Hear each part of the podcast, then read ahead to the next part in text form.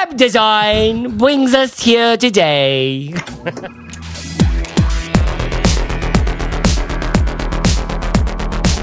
Hello and welcome to the Fizzle Show. We are creative and independent entrepreneurs, and we're not crazy about the word entrepreneur, but we do like to earn a living doing something we care about. So if you feel the same, you are in the right place, Mister, Mrs. Your hosts are if uh, if we were Street Fighter characters, Corbett Barr would be uh, Ryu, strong, solid, sort of the one the whole thing revolves around. Hadouken. Caleb Wojcik, he'd be Guile, tall, American, very intentional haircut. And me, Chase Reeves. I'd be Blanka, an incoherent monster rage ball with wildly uncommon body hair. in this episode, this is episode two of four in the email series. Last uh, last week, the episode was about setting up the foundation, the mindset, the framework for using email in your business. And this week, we want to talk about growing your email list, what you can do to increase the number of people subscribing to your thing. We cover a bunch, some technical bits uh, like where to put forms, how to track things, etc., all the way through some conceptual and creative stuff like what to offer and how to test which offers are working best. Uh, I'll be back after this conversation to fill in any gaps. So let's get into it. And I got to tell you guys, I am uh, so damn calm right now. Huh. Still, calm? in the background, I have got calm.com. calm.com. I just can't. I just, it's, I've never, it made so much sense when I was writing it down. And now that I say it out loud, it makes, it's just weird. But man, let's see what's going on right now. I got a brook. Looks like a wide sort of, sort of brook going on with some fog, sunrise. Fog makes sound. Fog make sound. That's your Indian name. Uh, sorry, your Native American name. Fog make sound. I am Caleb Fog make sound. I hope that is not offensive. Is it? What? Native American? I don't think so. Actually, I just said. Now it's First Nation. I'm actually a 16th Cherokee, so you got that going for you. I don't believe you. Notice how I, I said you've got that going for you. Yeah. Yep, we could. We our podcast could qualify for a college sponsorship or uh, a, whatever they call those things, scholarship right now because I because of my Cherokeeism. Are we recording this? I'm I'm recording. Are you recording? Yeah. Rel- reluctant, rel- reluctantly. reluctant podcaster is reluctant. All right, let's get our notes out, folks. Uh, you guys, you guys feel okay? What's going on? You guys got a cocktail over there? I'm good. I'm. I, I went for the uh, uh, the what is it? The vermouth. Sorry, I'm so calm over here. It's really hard to think of some words when you need them. Uh, vermouth and soda, and I went for the Antica today. Oh. and it's definitely a. A step up. Uh, it, it's like it's like caramely. It's really weird the way that when you water down the vermouth, like a lot of times, you know, you do this with scotch or whiskey or anything, in, in tequila as well. You water it down a little bit, either by letting an ice cube melt in there or just adding some water to it. It gets so, everything gets so much sweeter, you know. Yeah. And so this gets really sweet and sort of like caramely. All right, I'm sorry, I'm just too calm. I can't even can't even continue with thought. I'm I'm turning it off. That's cool. I'm looking forward to this. All right, m- what's going on? Caleb, what's what's in your neck of the woods? Uh, nothing. I am not listening to fog sounds today. No I don't. I don't need calm music today. No, I'm you feeling need to get calm checked. Okay. What would you? What's the opposite of Brooks babbling? Uh, I think it's Brooks just talking shit. I think it's Brooks just, I think it's a New York street corner. a bunch of people named Brooke talking Yeah, shit. just a, just a bunch of Brooks going. You know what? I didn't even like her. She doesn't even have good hair, and I told her that she did. um, some sometimes you know, I you, you just gotta lay it lay it out there, you know. Sometimes You you, do. And there You know? goes our Brooke contingent. And there goes our Brooke contingent. Sorry, Brooke. Um, okay, K- Corbett, what are we talking about today? Today, uh, so last week, uh, we talked all about why email is a good thing, how to sign up for an email provider, which one you might want to choose, why we've switched back and forth between them, all that kind of stuff. Today, we're going to talk about how to actually grow an email list because we convinced, I hope, that everyone that they should be growing an email list. But we also talked a little bit about how if you just throw up a, you know, get updates box in your sidebar on your blog or something, you're probably not going to get a whole lot of people to subscribe. So the question is, how do you actually get people to subscribe? Hmm. And we're going to give you some tips, but I'd also love as we go along for us to use a bunch of examples of other companies that we like that are doing interesting things with emails because um, you know if if one thing is true it's that techniques kind of get worn out over time to some degree. And uh, you know i'm always hesitant to say that this is what you should do because then everybody starts doing it and it loses its effectiveness. So it's cool to look at a bunch of different examples and kind of talk about what's working today versus maybe what worked five years ago. And then also to think about um, what's still true today that was true five years ago Yeah. So speaking of, you know, companies doing interesting things with emails, and then um, and then everybody sort of starting to do that thing, uh, and then it becoming trite and sort of not nearly as effective as it could be, or maybe sort of washed out in that particular niche or industry. Um, the start a blog that matters, like sort of expert roundup post, Corbett, that you sort of christened with your with your knightly sword. of, Yeah. uh, you know, it's like, hey, internet people who want to start a business, here's something you can do. And subsequent, we still get emails from like people like Scott Dinsmore, Chris Ducker, others, just like, oh, really? I got, a, hey, hey, Corbett, I got another email today. Thank you so much for your wildly successful startup blog that matters course, which means that I get 10 emails a week of people trying to get me in their, in their roundup post of things. Though, Fizzler, David, uh, did you see the one that he put together recently? I think we were all on it, right? Uh, who are you talking about David David Moazes. Uh, I, I can't remember Okay. how to say his, Yeah. his last name. I'll put it in the show notes. He did actually a pretty good one. It was on personal branding, um, and uh, it ended up being like I read through almost all of it. It was long, and you got a lot of people. And so some those there's a reason why those emails you were talking about worked is because like the posts are actually kind of interesting. They do grow an audience. They can, they can, but the problem is like when something's been overdone as much as that has, and if Yeah. people don't know what we're talking about, basically in a course that we had called Start a Blog That Matters, which is now part of Fizzle, you actually get it with your Fizzle membership. Um, it's like a 90 day course on how to start a blog and how to grow an audience.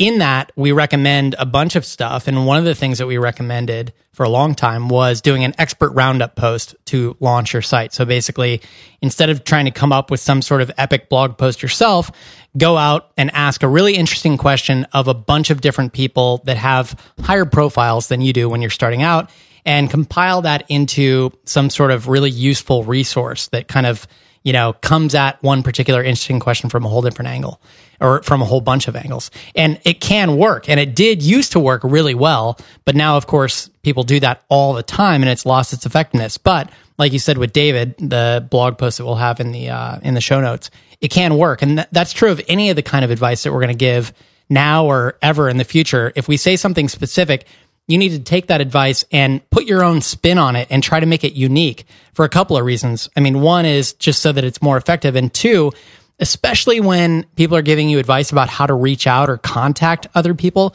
you don't want to just copy and paste some sort of boilerplate email. Mm-hmm. You know, like especially if you're going to be trying to get a guest post or try to reach out to an expert or something, because it's immediately apparent that you copied something or that you're doing something that someone else told you to when you are one of 10 people that reached out to a particular person in the exact same way in the span of a month. Yeah, and by the and on that note, like of like getting in touch with people, uh, like for example, in a situation like this where you're like, hey, I'm putting together a blog post, and I would love your thoughts on this, that, and the other. James Clear, I found a great uh, article that he wrote. Uh, I can't, I don't know how long it was, long ago it was about writing emails that get you noticed by the people that you admire, like the big people, like the Seth Godins and Derek Sivers and uh, a handful of people like that. And he had some really practical tips. So I won't get into those here because that's not what this episode's about, but I will put that in the show notes because there's some good tips and tricks there. Yeah. Hot tips, soft tips. Hot oh tips. God, I was editing the last one. I was editing the last. I, I'm just in the middle of, of editing the last podcast, and there's there a couple different tears where we go on hot tips, rich tips, and soft tips. Uh, I just hope to God that this. The funny thing is, is like we can do all the work to like create a moment in broadcast history that then that could very well be ripe with another inside joke, another sort of hashtag, if you will, of the Fizzle Show. But it's up to our audience to take it to the next level. And they've taken things like Washbomb, uh, like uh, like what else? What what uh, like you know when when You you, know what get I mean. comments, and know what I you mean? know what I mean? pause blocking. comments, pause blocking. Like so, it like people like pause block in an email or something like that. And I always love that because it just shows that they that they listen to the show and and they're uh, they may might be enjoying it as much as we are. That's kind of hard to do, but I'm just glad that I when people actually connect with it and then I don't have to feel ashamed of the ridiculous thing that we said on the podcast. yeah. Pause pause block. No, no. I was, what was I going to do? I was going to do. You were going to pause block by saying it. I was gonna, uh, yeah. doesn't work Pause block. Pause block. oh dear God, that's amazing. Um, no. So, anyways, look for. I, I'm I'm on the lookout now for soft tip, hard tip, uh, uh, good tip, uh, rich tip, sort of uh, inside jokes. and hopefully it's not offensive. That's what we always have to hope. You know, it never it never really is, and even when it is, it's not. I mean, if people don't get offense, offended when when you get the uh, the bleep track off, then I guess we're good to go. Boy, you know what? That just kind of start. That just happens every now and again, you guys. Really, You know because it, it doesn't seem to happen on broadcast television, but for some reason on our podcast, Yeah, does every- sometimes- every, third week. You're right. Most of the time, it's all right uh, on the broadcast, but sometimes it's not. You know what happens is is you get uh, like I'll go through, I'll edit the whole podcast, I'll put in the bleeps, right, and then I'll do an intro and an outro afterwards. I'll record those, cut the intro, put that up in the front, and I might have to move things around. Now in Logic, I just click the you know thing and I say, okay, everything to the right of my cursor, I want you to select and move back with me here. All right. So I'm going to grab everything right now that's to the right of this cursor. Well, sometimes I think it just feels like not grabbing that. But I, I'll try to be more. Uh, I, I, I could have sworn I double checked this one too because there's a there was a handful of, of cusses. This was a episode which w- was one that just just aired last week. So it was what was that? Forty-two, maybe. FZSH. Let's see. Wait for it. It is 42. You were right. I should have just gone with what you were talking about. Okay. Sorry, I've derailed Cool- us. Where, cool- where, cool story, where were we? Where Cool were we? story, Where were we? So we're talking about email. Um, all right. So next week we're going to be talking about what people should be sending, right? And uh, when we're talking about growing your email list, one of the most important things is what you're sending, right? Because you want to keep people on your list, and if you send really useful stuff, then the people on your list might end up telling other people to subscribe as well. So next week we're going to talk about what to send, and that's very important. And you actually sent out a good uh, tweet today, Chase, about uh, some tips that people had from BuzzFeed for for things to send, which we'll get to next week. Today, we're just going to talk about what does it take to actually grow an email list. We're going to talk about the kinds of value that you need to provide. Uh, last week, we mentioned the word value a bunch of times and didn't ex- exactly explain what that means. So Yeah. today, we're going to get into it. So, um, where should we start? Well, you're kind of the you're kind of the guy. Caleb, do you have an idea on where to jump in? Well, do you want to start with how to get people to sign up, or do you want to save that for the end? Yeah, no, I think that's I think that's kind of the meat and potatoes, right? Okay, let's start I with like that, then. So, do you want to talk about some of the ways that you've done it over the past five or so years you've been blogging? Yeah. Yeah, let's do that. So the um the thing that you learn and uh some for some people it takes months or years to figure this out. I think I went probably a year or so with having only captured maybe I don't know 500 email subscribers or something. And I remember I remember in the first few months actually Caleb you and I used to look at a spreadsheet every month when we were running Think Traffic of Yeah. how many people subscribed and so on and I remember um, towards the end of Think Traffic, you know, it wasn't uncommon for us to get 100 people in a day. We had days where we would get two or 300 or more people to sign up in a day. And I remember in those early months of Think Traffic that we would get maybe, I don't know, like 60 people a month or something. Um, Yeah. So you definitely figure things out. And it's not just about the amount of traffic that you're getting to your site. It's not as if, well, if I have 10 people today and I got one sign up, if I have, you know, a thousand, I'm going to get whatever X number of signups. Um, you have to really focus on the conversion rate in terms of how many people come to your site and how many of those end up signing up. And eventually you realize that you can't just have join my newsletter in the sidebar, which I've said a number of times now, but I just really want people to understand this. You can't just say join my newsletter in the sidebar and expect people to sign up. You have to figure out what you can offer that's worth someone giving your email their email address to you because there are so many things out there competing for their attention and people are really freaked out to give out their email address because they're afraid that you're going to start spamming them so you have to kind of gain their trust and then figure out something that's really really valuable um, the the technique that led to a breakthrough for us at think traffic was this thing that i mentioned last week that we called the traffic toolbox so, you know, I think initially I just had this idea of, hey, get updates from us as if your content is so valuable that people are just going to want to sign up to get updates from you. And sometimes that's true, but it's not true enough to drive, you know, hundreds of subscribers every day. Right. With the with the traffic toolbox, however, we had very specific resources. So for example, in there we had something called the ultimate business plan workbook for bloggers. And the explanation there was that a blog isn't a business and that you need to really consider what your business model is if you want to turn a blog into an income. And we had a whole workbook that ended up being like five or six different, um, six different pages of questions that people could answer.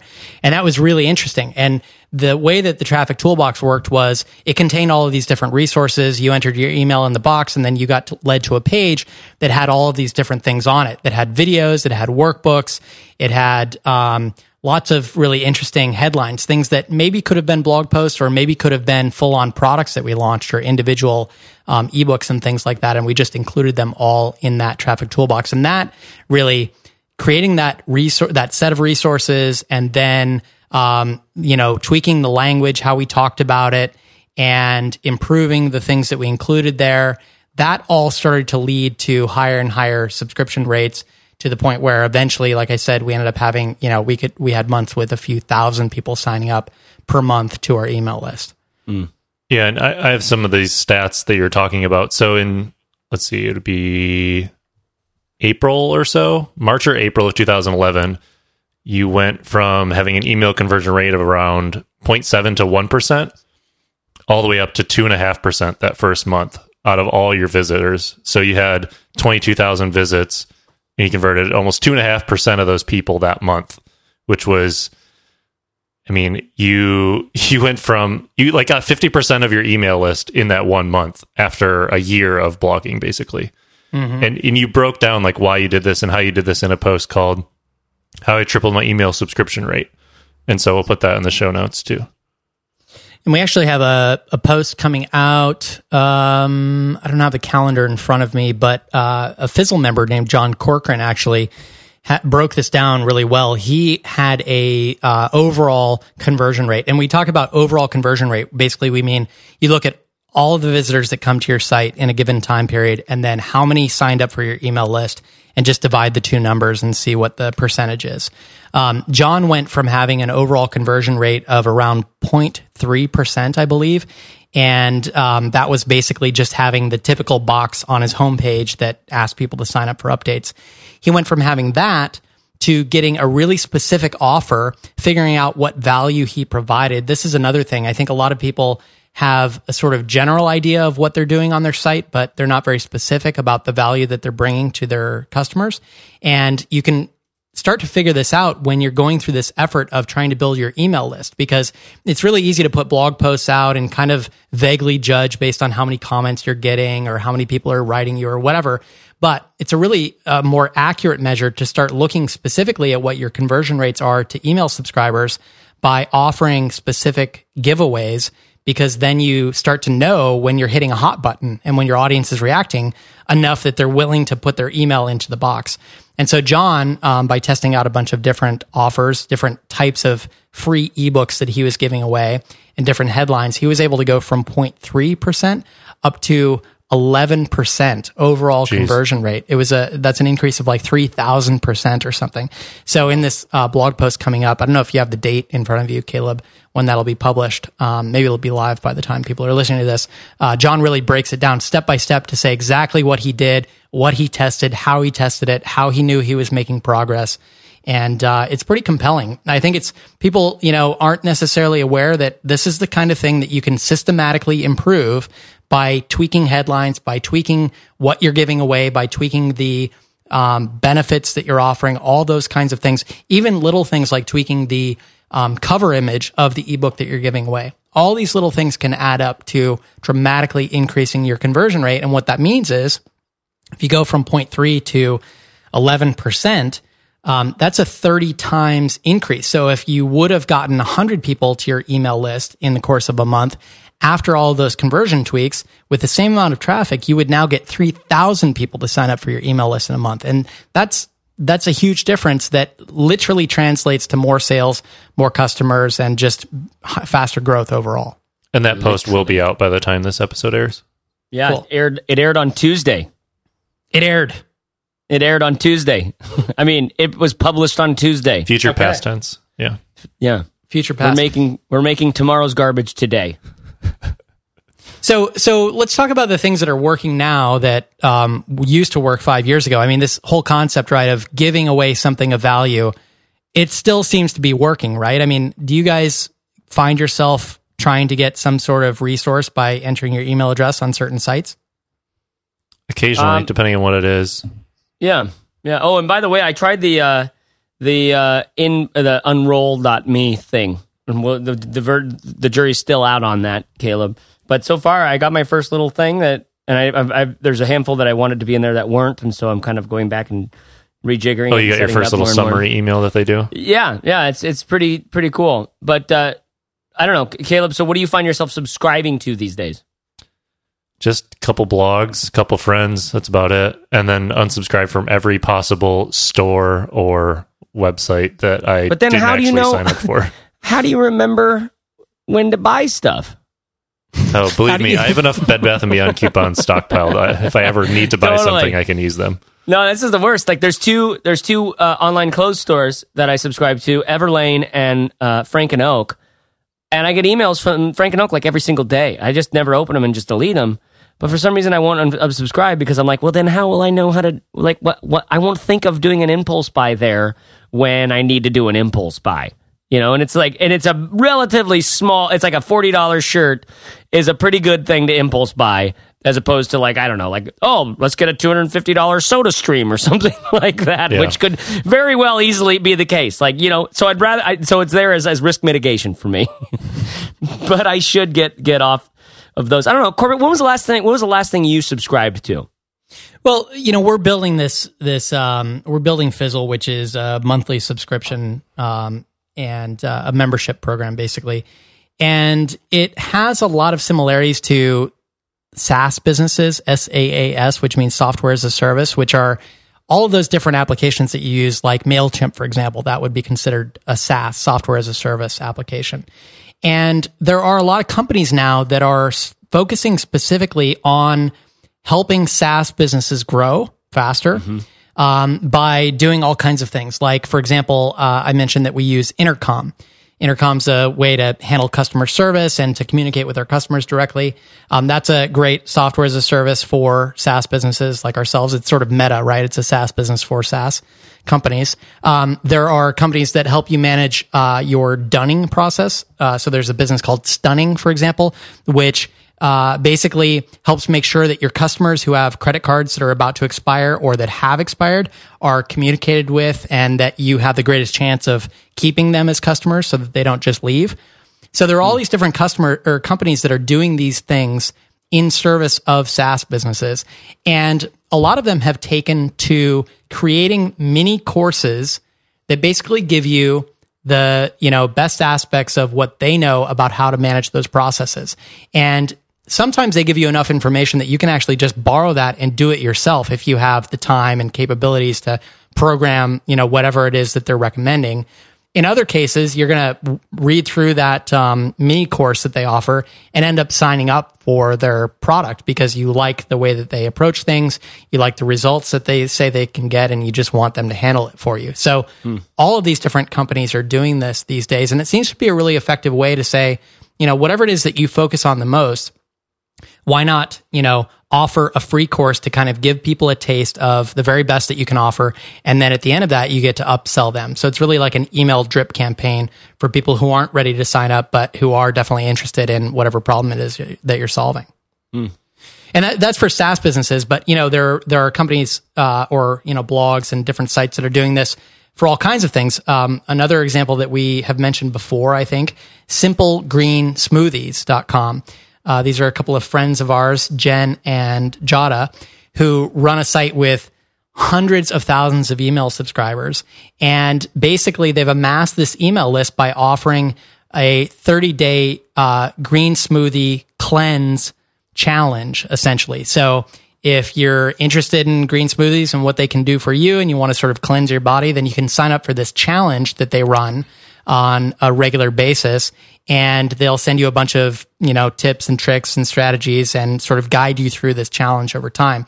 And that's been really effective for them. So that's another example of something that's kind of a newer take i think you know people offering these mini courses and challenges these this is kind of a newer take on offering value to get people to sign up it's a little bit above and beyond the typical ebook that somebody might offer and it kind of keeps it fresh you know it, it makes it feel a little bit more dynamic and modern versus just offering an ebook or an email series. Hmm. Yeah. I like that. And we've done that with our 30 day challenge for just ship it. Yeah, or just ship well. it challenge, exactly, which we haven't promoted too heavily, but um, within a couple of weeks of offering that challenge, we had 2,000 people sign up for it. So, you know, yeah. obviously people were interested. Yeah, very cool. Interesting. So these are all ways to get people to sign up. These are all like kind of things to think about because we want to. Uh, we I mean, there's a there's a box on a page that's asking me for an email. Right. And I'm asking myself, why would I? Why the hell do I want to do this? Yep. Like this better be value. This better be worth worth it. Why? Why? How can this possibly be worth it to me?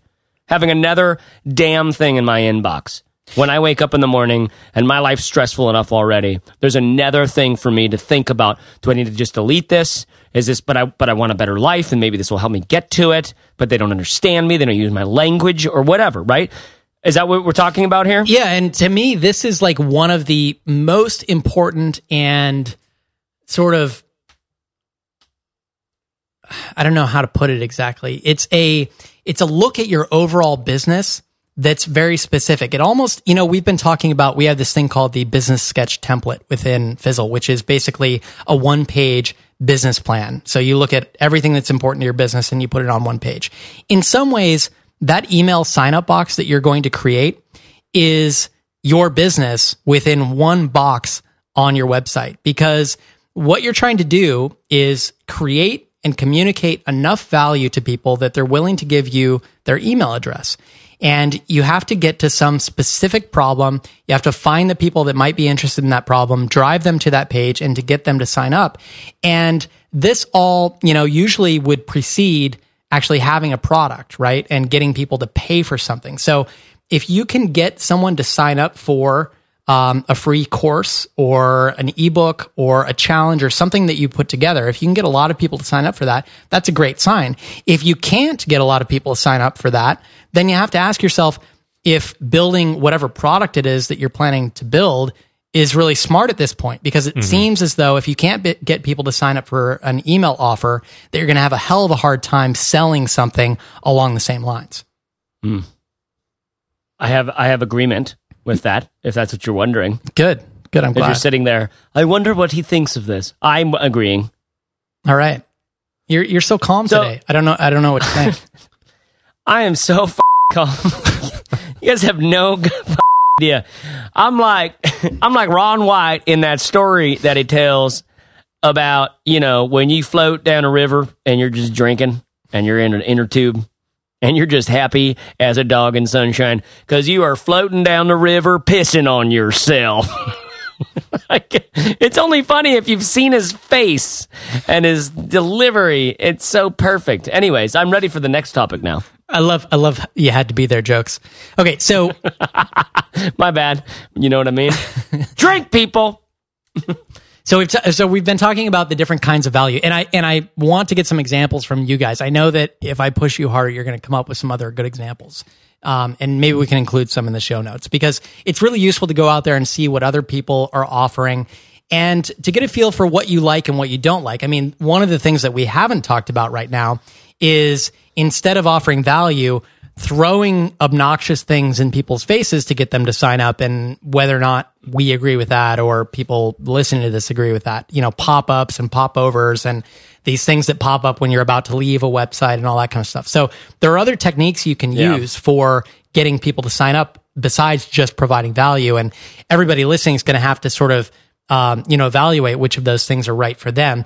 In general, we try to take an approach, you know, sort of like the golden rule approach, which is just to create websites that we like um, and the kinds of sites that we would like to spend time on because they aren't doing all that obnoxious stuff. But um, some people find that that sort of stuff is effective, and you know that's cool. Uh, you know, you can evaluate that kind of stuff on your own. So we've yeah. been talking about value that you can provide in different kinds, but there's a couple of other things that we need to talk about. So the first is where to put these places that people can sign up on your website. There are all kinds of different places. So what are some clever ways that you can get that email sign up box in front of people? And I guess that could include pop-ups and popovers and things like that. We can talk about those. And then after that, we should also talk about uh, another critical factor, which is how many people are you driving to the places where these email sign up boxes exist yeah. because you're only going to get people to sign up if you have a steady stream of qualified visitors coming to your site who might be interested in that thing that you're putting in front of them at the time. Yeah. Sound good? Here's my my so the way that I would answer that is my here's my dream. Tell me if this is possible, Corbett and Caleb. Here's my dream. My dream is I uh I have solved a problem on my own. Okay. Or I have identified a problem that, uh, that a crew of people that I care greatly about have. So this might be, you know, uh, I might be a pro dart player and throwing darts is real easy for me. Did you say throwing darts? Throw, that's what we call it, throwing. You know, I'm going down to the club to throw, baby. Um, I, think, um, I think you say that about horseshoes as well, throwing shoes. Yeah, I was I was slinging shoes down there. I was kicking some ass, man. I was kicking serious ass. So, anyways, like I was saying, uh, I, have identified a problem. I, have identified a crew that I that I really fall, I really like. I want to serve them. I know this stuff real well. Um, how to throw darts, right? And so I say, you know what? Here's a, an ebook. It's like I put this together with Apple's iBook Author, which I just recently used, and it was the easiest thing in the whole world. And it made me think of about 400 different books I'd love to make. Um, if you have a Mac, you've got to go use that thing because it's so much fun. And you realize, oh my God, I just exported as a PDF and then I saw it through Gumroad. This is amazing. So simple. And I realize, uh, so I say, okay, what I'm going to do is I'm going to take the 10, I work with so many people. I'm going to take the 10 best tips, most common asked questions and the 10 best tips. Hot tips? Some soft top tips. You know, I'm, I'm going to save the rich tips for later, maybe. But then I'm going to put them into this, into this book, whatever, 10 page book, one page per tip big big fonts saying like listen hold your elbow like this. Hey when you approach the line this that and the other. Hey remember these rules. Don't be the guy that, that forgets about the rules. Whatever the top 10 things are right? Here i have i've made something that literally solves someone pro- someone's problem. It's it really will so, and i'm totally happy with giving this thing away right? Not need not necessarily paying uh, like charging money for it. Yep. And so now my dream is i can be kind of like the way that I am with Fizzle. I can be, I don't care. I will tell you about this thing if I know that it, if I know that it, that it solves your problem. like that I know that how, trust me, I've given this to like 14 people this week and they're all just like, oh my God, I'm throwing so much better darts. I'm, I'm throwing better. That's another slang term that we use in the dart world. I'm throwing better, Bo. Uh, so I know it's valuable. So now I can be shameless about just getting it in front of people, right? But at the same time, like I don't, I don't like pop up. I, I, go to a site that has pop ups on it, and I feel like it's insulting me. That's because I am pro internet guy, and you just hope to God that I'm not in your audience because you, I don't have to be. A lot of other people want to, they, they, they need that thing. And if that doesn't pop up in their face, they won't ever see it. Even if you put on the first thing on the page, maybe. But that's my solution to it. The way that I typically do things is I like to put a, a big box up at the top that's like, listen, here's what this site's about. Here's this thing. If you're struggling with these problems, just put in your email and you'll get it for free. I would like to do that. It's always been, it's kind of traditionally been called a feature box.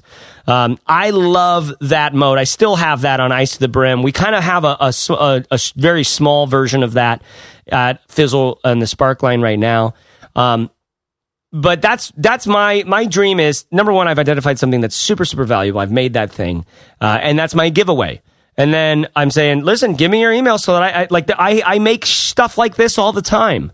So then when I update it, I want to be able to send you the new one. And I'm going to send it right to your inbox. And then you're going to get an occasional email from me uh, that's just going to, you know, if you're a, a pro, if you're a dart player, you want to be pro, like I'm going to be helpful to you. And if you're not, you're not my target audience because, and I'm okay with you unsubscribing at any given time because I'm serving a very particular kind of person, a very particular audience. So that's my, that's my dream of how I want this stuff to go. But at the same time, it's it's in tension with with when you when you're too me me me me me me me me me. Look what I have. Look what I have. Get my thing. Get my thing. Get my thing. Even though the thing that I made is for them, it solves their problem. It's it's it you know it's helpful and useful for them. Is this is this a reality? Could is is this a solution? Is there is, is that possible, Corbett? Well, I mean, I don't know if I get the, the drift exactly. You're saying you have this thing, you want to put it in front of them, you put it in a feature box, and you say this this is awesome. You need to check it out. And I, I don't understand what the problem is. What's the what's the rub here? Well, I, I was just waiting for you to say you're absolutely correct, Chase. That oh. is the way it should go. That's the way it should go. Yeah, yeah, nailed it. Woo, woo, right answer. I feel great, guys. So calm. But you basically said pop ups are bad and do a big feature box so that people see that as one of the first things when they get to your site. But then where else should you put them? Because people are going to not come to the main page of your site. So here's you know? my here's here's my idea. And by the way, pop ups aren't bad. Pop ups are bad for me. Pop ups are bad for like internet people, people who like who like love using the internet. I want I I think when someone puts a pop up on their site, that means they're takers, not givers. That's not necessarily true. That's just my negative story that I've learned about pop ups. I think there's okay? ways to do them right and ways to do them wrong, though. There well, are the they pop up in your face, everything else dims out, and you have to close it to make it go away. But then there are like these slide in things that we even experimented with a little bit, Corbett. Mm-hmm. That are like when you get to the end of a post or you get to the comments, it slides in on the side, and then yeah, it's a little yeah, less intrusive Right. And, and so, you know, at the end of the day, it's all about three people, in my opinion. So there's you, how you feel about it. There are the, the typical customer, the people that you want to sign up to your email list and how they feel about it and whether or not that's effective for them. And you have to be yeah. careful with pop ups and things because you can attract the wrong kind of audience. You can just attract the, the the people who are like, ah, something's in my face. I must enter my email address. You know? yeah, yeah. so there are those kinds of people. Um, so you have to make sure you're attracting the right ones. But the third kind of people are the influencers. And this is something that people don't think about very much when they're throwing up pop ups and things like that.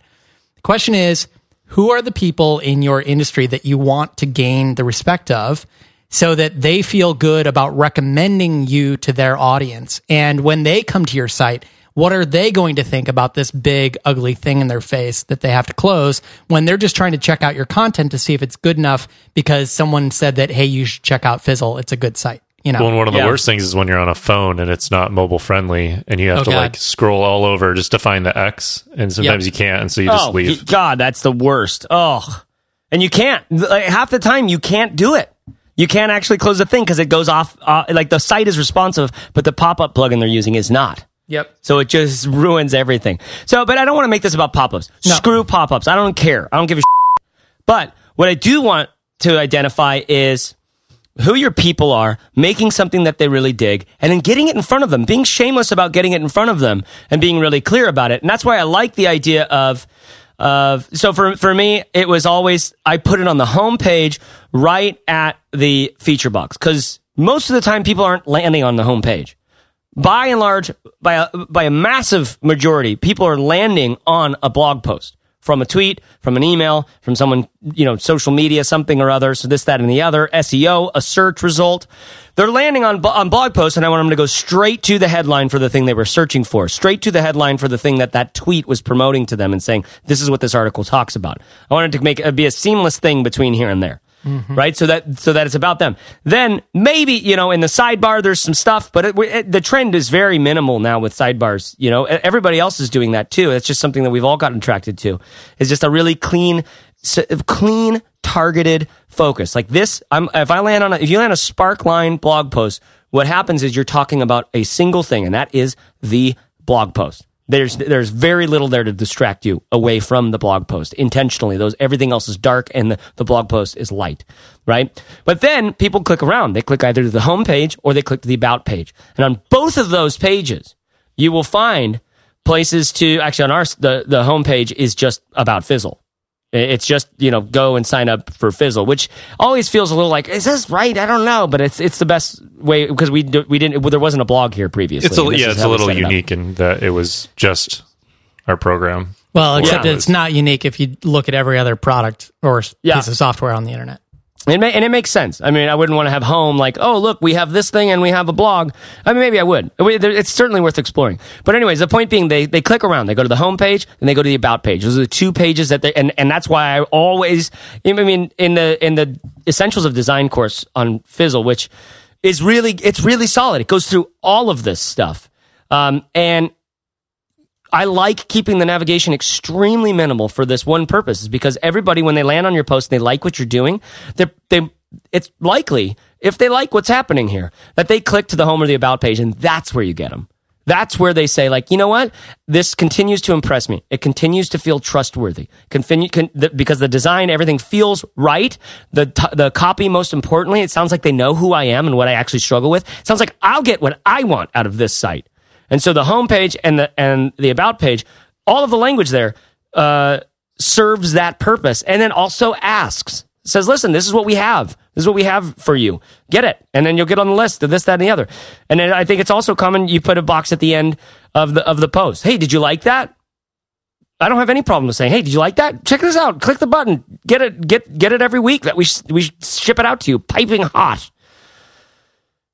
I used to be a designer for a living.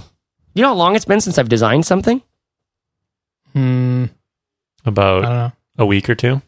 Well, I guess it, it doesn't. It depends. I've been doing a lot of Facebook images. I've been having a blast with those, by the way. Just trying a different typeface in each one, and and uh, trying to make it look because I got a, I got a bunch of great fonts, and I just kind of want to have an excuse to use them. It's been fun. Well, and Yeah. you, If you don't you know- started a Pinterest account too. I just started up. I just fucking started Pinteresting, guys. Jesus. Is that the word? Is that the correct verb use? P Tristing. That's what the kids call it. Oh, yo, I'm a been P Tristan. I've been P Tristan, dog. That's my urban language. All right, we just lost our urban audience. Our urgent contingency. Did we ever figure out is it contingent or contingency? We lost the Contingent. Uh, the contingent. You're right. How could I be so crazy? You know, one site that I'm looking at right now, Kissmetrics, the Kissmetrics blog. So blog.kissmetrics.com. I like the way that they're doing things, and who knows what this looks like in the future when you're listening to this, maybe. But um, right now, and they didn't always have this guide available. At the end of each post, they have like a guide available, and this is the marketer's guide to LinkedIn. And then on the sidebar, they're promoting a webinar that happens in time. It makes me think of like, wow, there's actually a lot of option to promote different things. Mm-hmm. So we might have an audience that comes relatively often because they follow on Facebook or Twitter or Pinterest. They've been Pinteresting, uh, and they find us Pinteresting. and so they click on the Pinterest Pinterest boards. Um, I'm turning into my father. This is really, really, this is really bad. It's very bad. Uh, but anyways, they have a marketer's guide to LinkedIn. uh, Just a little book. It's it's subtle, and it's just a big button that says "Get the free download now." And when you click that, it'll take you to a thing where you fill out a whole lot of freaking wow. First name, last name, email, company, company size, company type, company website, phone. Would you like a demo of Kissmetrics? Wow, that's a lot. That's like some that's some uh, enterprise stuff. That's what we used to do in enterprise because like enterprise people they won't sign up unless there's a bunch of forms on there, which is the opposite of the regular person online. Yeah. Yeah. What, what Um, are we going to be talking about? Our list of phone numbers because that's a big part of our business. Yeah, I mean we don't take we don't take inquiries from people unless they have an, a phone number included in their in their email signature and some sort of legal disclaimer. So okay, So all right, so we've talked about some places to put things, and uh, we talked about the the homepage. We talked about pop ups. We talked about the sidebar, the end of blog posts. There are all kinds of different places you can put things, and um, I think what we've found in the past is that it's a good idea to have options for people to sign up for your email list in a handful of different places. You don't necessarily have to go overboard and have it ev- on you know every square inch of your site, but when we had sign up forms spread throughout the site, or when we do, we find that people sign up in all kinds of different places. It's not like one of them Yeah. accounts for 95%. It's like, you know, the biggest at Think Traffic, the the biggest place was probably about 20 or 25%. That was probably the feature box.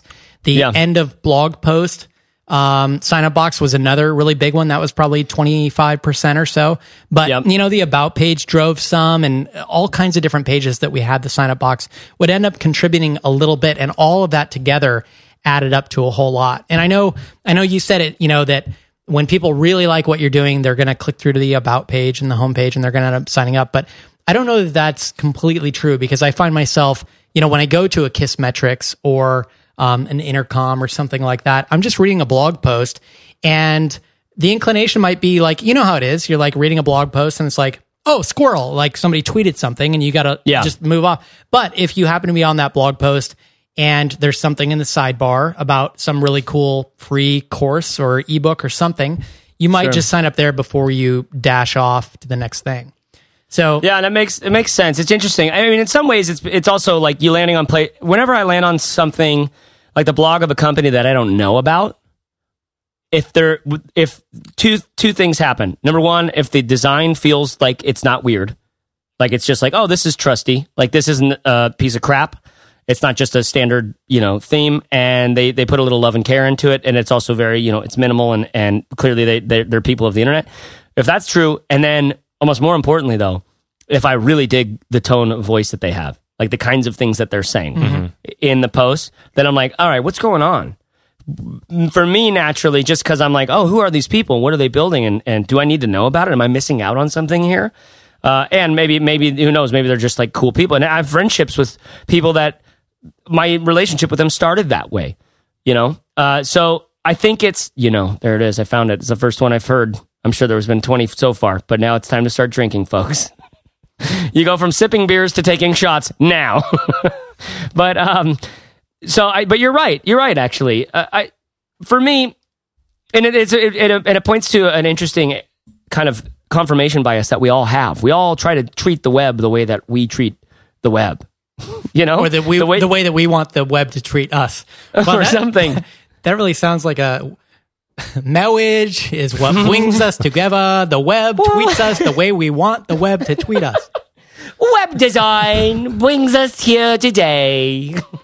That's good. So, Corbett, you mentioned something that I want to go back on. You mentioned tracking where people are signing up on mm-hmm. your website, and I want to talk a little bit about how to track that and like different ways you can Yeah. do it. Because there's two main ones that I found, at least with Aweber. Uh, having switched to Mailchimp, I don't know if these ways work. Uh, you'll have to tell me if they do, but one of them is to make different forms and name them differently. So have one form called about page, one form called sidebar, and those types of things so that when you put in the code, it's this very specific code that you're putting on your website. So you can track just that form to see how that one form performs.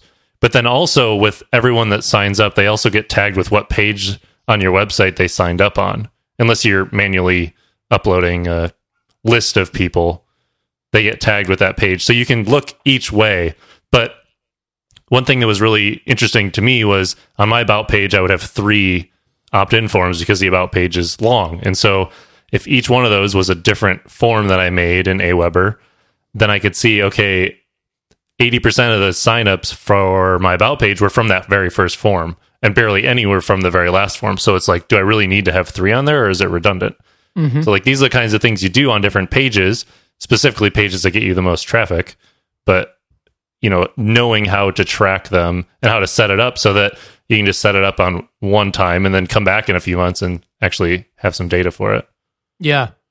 Yeah, and and uh, some email providers like Aweber have some of that built in. Some of them track it automatically. With Mailchimp, we explicitly send a code that represents the form or the page that people signed up from, uh, so that that gets tagged for everyone who signs up. Another place to track it though would be in Google Analytics or Clicky or whatever stats program you use. You can set different goals, different conversion goals that you have. One of them being, um, you know, just people who sign up for your email list. And then you can just track any page that they sign up from.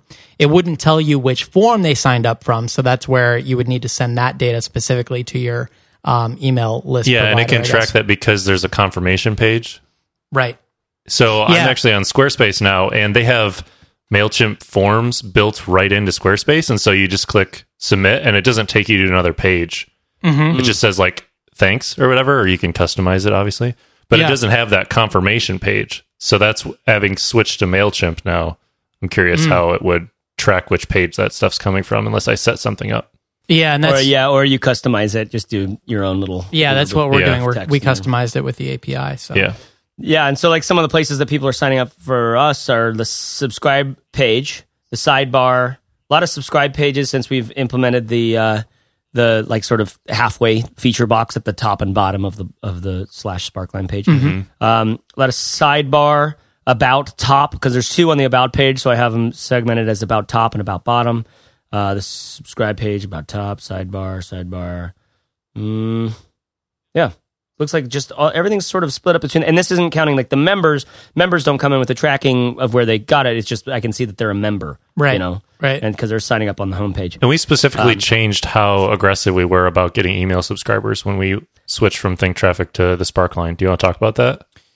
Yeah, and, Yeah. and it's Yeah, and, it. and it's in flux, I think, because basically what we decided was we were going to start with a clean slate. Let's focus on getting the concept of the site nailed, getting the content we're putting out nailed, and now we're starting to go back and kind of layer in different email opt-in offers. And and partly Yeah. that's because what we offered at Think Traffic with the traffic toolbox and the specific things that were contained there, those aren't necessarily exactly right for um, for Fizzle people. And so we wanted to sort of reconsider that and create some new stuff. And now that Chase has gotten his feet wet with iBooks author, whatever he called it, I think maybe a, a new ebook will be in the works.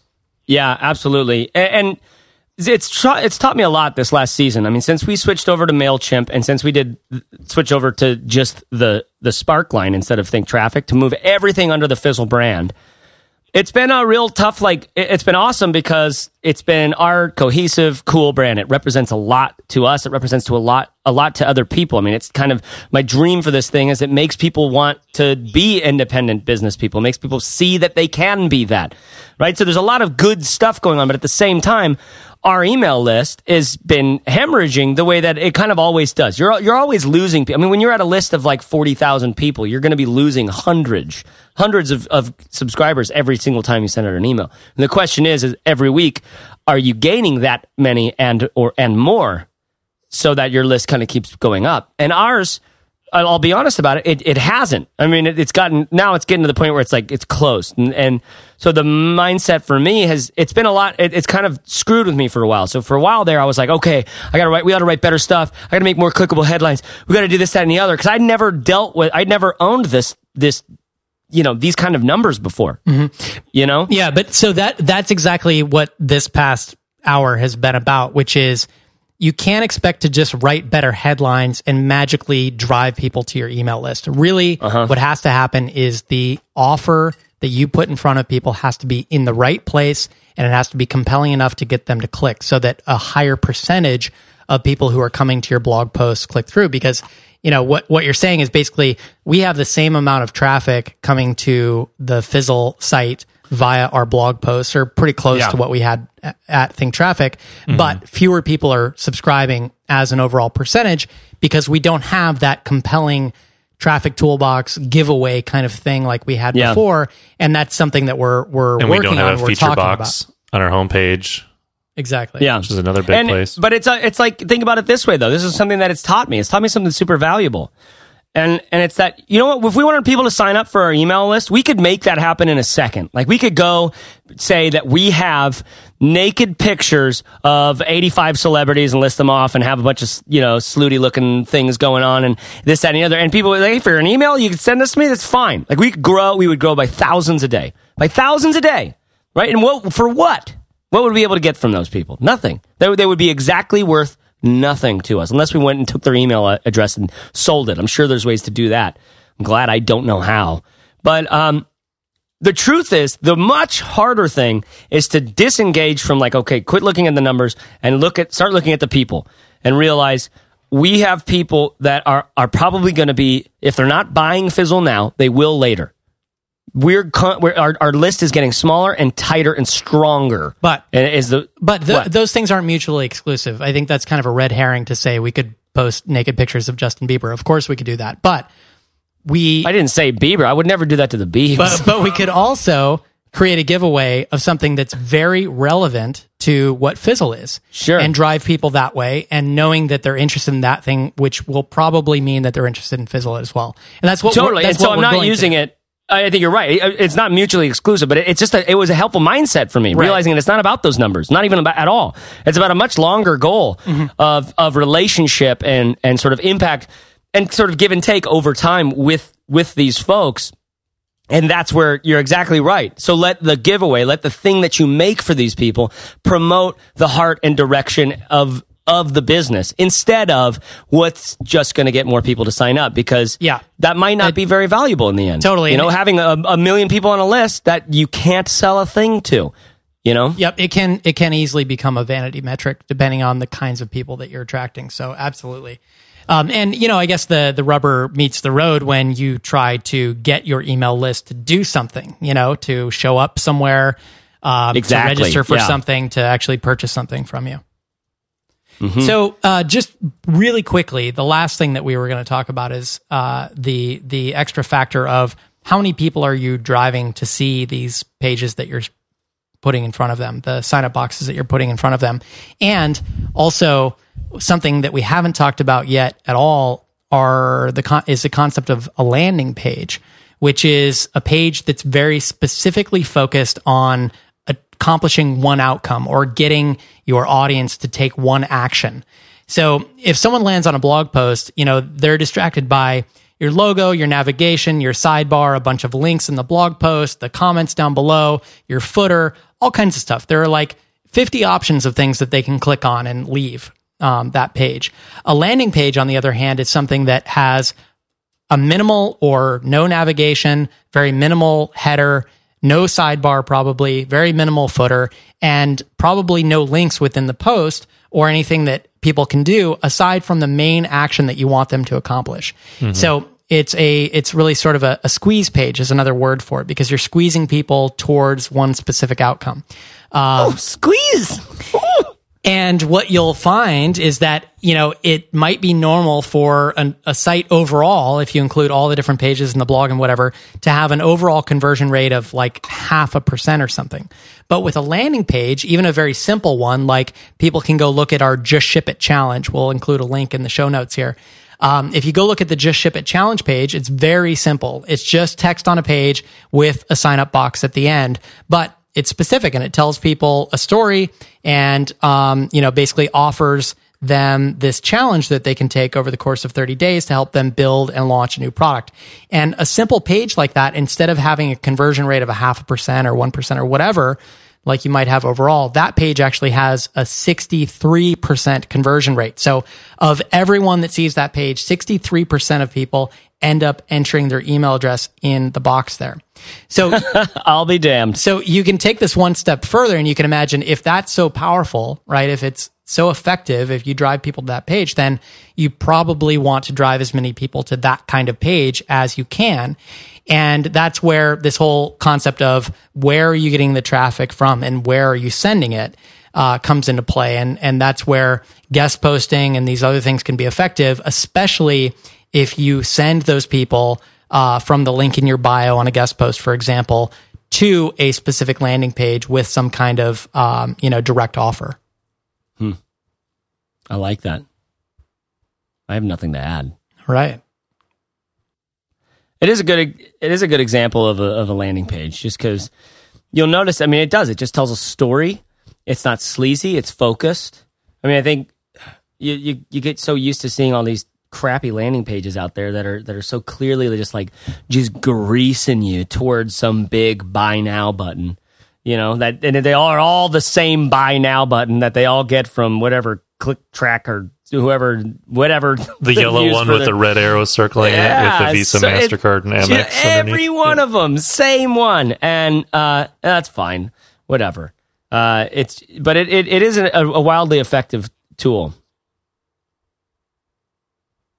Amen. That's all I got. That's all you got. Hey, listen, I found a, a, a link on Mailchimp. They did this. They did this great story on like I think it's like 40 million emails and the results from them on what makes a great subject line. Oh, cool. Uh, so I'm going to put that in the show notes. It's it's weird. It's not what you think. it's really like you're like "Wh- that is that it? That's and it? that, and that's, what easy. and that's what we're going to talk about next week, right? We're going to talk about what to send and how often and all that kind of stuff, right? sure. Yep. Absolutely. For you, anything. Perfect. We'll make it happen. We'll make it happen, Captain. All right, guys. Anything else to add? Caleb, you got anything else? Yeah, so a contingency is a future event or circumstance that is possible but ah. cannot be predicted with certainty. And a contingent is also an adjective, but the noun version is a group of people united by some common feature. Hello and welcome again to another episode of Words with Wojcik. I am Caleb Wojcik, as always, your host, and today, the crazy popular. I wish I could. I don't know what that person would say about that. Too often are people making this common grammatical error. Today we clear that up on Words with Wojcik. Someone did that already. It's called Grammar Girl. I'm sure she did one on this exact topic too. Oh, hey yo. But Grammar Um, Girl but- isn't words with Wojcik. Come on. No, it's not. Yeah. Not at all. Nothing is. So, Corbett, you did mention companies that are doing interesting things with email. Mm-hmm. Um, and we mentioned we mentioned Twitter's sort of roundup emails last week. It's one that comes to mind though when they're like, "Hey, here's what they're doing is they're being intelligent about the people that you're following, and they're saying, "Oh, look at this! You know, ten percent of the people that you follow all either retweeted this or favorited the tweet to this link." So it's not even about the tweets so much. I mean, there are some tweets being favorited that are just about the tweet that don't have a link in there, but they're also being intelligent about the links. Um, I found that I always, like I said last last episode, I find those to be weirdly interesting and and valuable. Like like I'm like, oh wow, I got to look at that. I'll keep it in my inbox even until I get a chance to look at it. You could almost just use Twitter like that. So have Yeah. 100, 200 people you follow on a Twitter account that's just random, like Yep. some name you don't actually use, and then just use the weekly stuff to stay informed on what everyone's sharing in a certain It's industry true. or something. I, I- it's true. By the way, there is still an Easter egg out there from an old episode that is. I set up like a whole Twitter account for this thing, uh, and nobody's found it yet. What? No, not even not even you guys. Yeah. What? No. Does it have anything to do want- with throwing meetup? No. Oh, remember that one? Yeah. What was the throwing meetup one? Throwing meetup. We were talking about throwing meats up Throwing- into Throwing- the having them ceiling throwing fan. throwing a Meetups. meetup, throwing a meetup.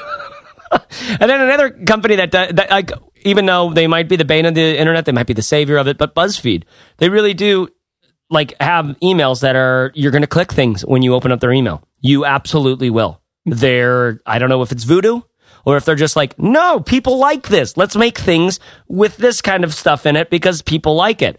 Those are two companies that I would be looking at and like, why, why, and asking yourself, why am I clicking this link? Like, why am I curious about this headline? What about the way that this, this relationship that I have with this person or this company makes me kind of curious about clicking this link? Naked Justin Bieber. It's, it's naked beebs, bro. It's the naked beebs. Well, the emails that I've really liked recently are from services like Instapaper or Medium, where it's like these are the top posts this week. Yeah. Mm-hmm. I'm Yeah, sure I like you the guys one get some of Medium. those. Yep. And it's like, well, I want to read what's most popular and what everyone's been sharing because it's got to be one of the better things instead of me just going and finding random stuff on there. So if you Oh, don't some short sort of sell yourself. You find like that- great random stuff. Come on. I, I would, I would hope so. You do. You're one of the you're one of the classic good finders of random things. Uh, that's working today. You really are. Your mama raised you right. You're, raised you real right. I like this story in my head that just formed of Caleb being raised by like by absent parents, but he he had an African American sort of uh, like like mother figure in his life, and she gave him all of his advice about how to do things. Oh, Caleb, you ain't ne- you don't ever put butter on toast like that, boy. Now I'm picturing Karina Karina with Whoopi Goldberg. yeah, it was mostly that. It was totally that. Or That's- the jerk. Yeah. Oh, the jerk. I was raised. Never mind. I have been Chase Wardman Reeves. I've been Corbett Barr. And I've been Caleb Wojcik. I will see you there. I'll see you on another time. We'll see you in Words with Wojcik. So there you have it. The jerk. In the show notes for you today, I've got a bunch of goodies, including a link to the eight things that BuzzFeed's newsletter editor does to keep his emails sticky. You're going to find that and more at fizzleshow.co slash 45. That's F-I-Z-Z-L-E show.co slash 45. That's where you're going to find the show notes for this episode. You will uh, actually also see a link there to our 30 day Just Ship It challenge. We haven't talked much about this, but uh, that'll walk you through this creating, launching, and selling a new product or service online in the next 30 days. If you're serious about your idea, I think you should do this. It's free, it literally doesn't cost anything. You can just click cancel if you don't want to get any more emails. If you liked this, please leave us an honest rating in iTunes. You found the show. Now help others to do the same by searching for the show in iTunes and clicking write a review. Here's one from Scott Anthony Barlow of happentoyourcareer.com. Scott says, This is the only show I listen to every week, and you should too. I can't get enough, mostly because every time I tune in, I can't stop laughing, and by the end, I always have something to apply to my business. Thanks, Scott. Really appreciate it, man. Listen, email is tough. My favorite bit from this show was kind of like realizing the fact that, yes, you could grow your email list insanely by doing dumb stuff like nudie pics or whatever.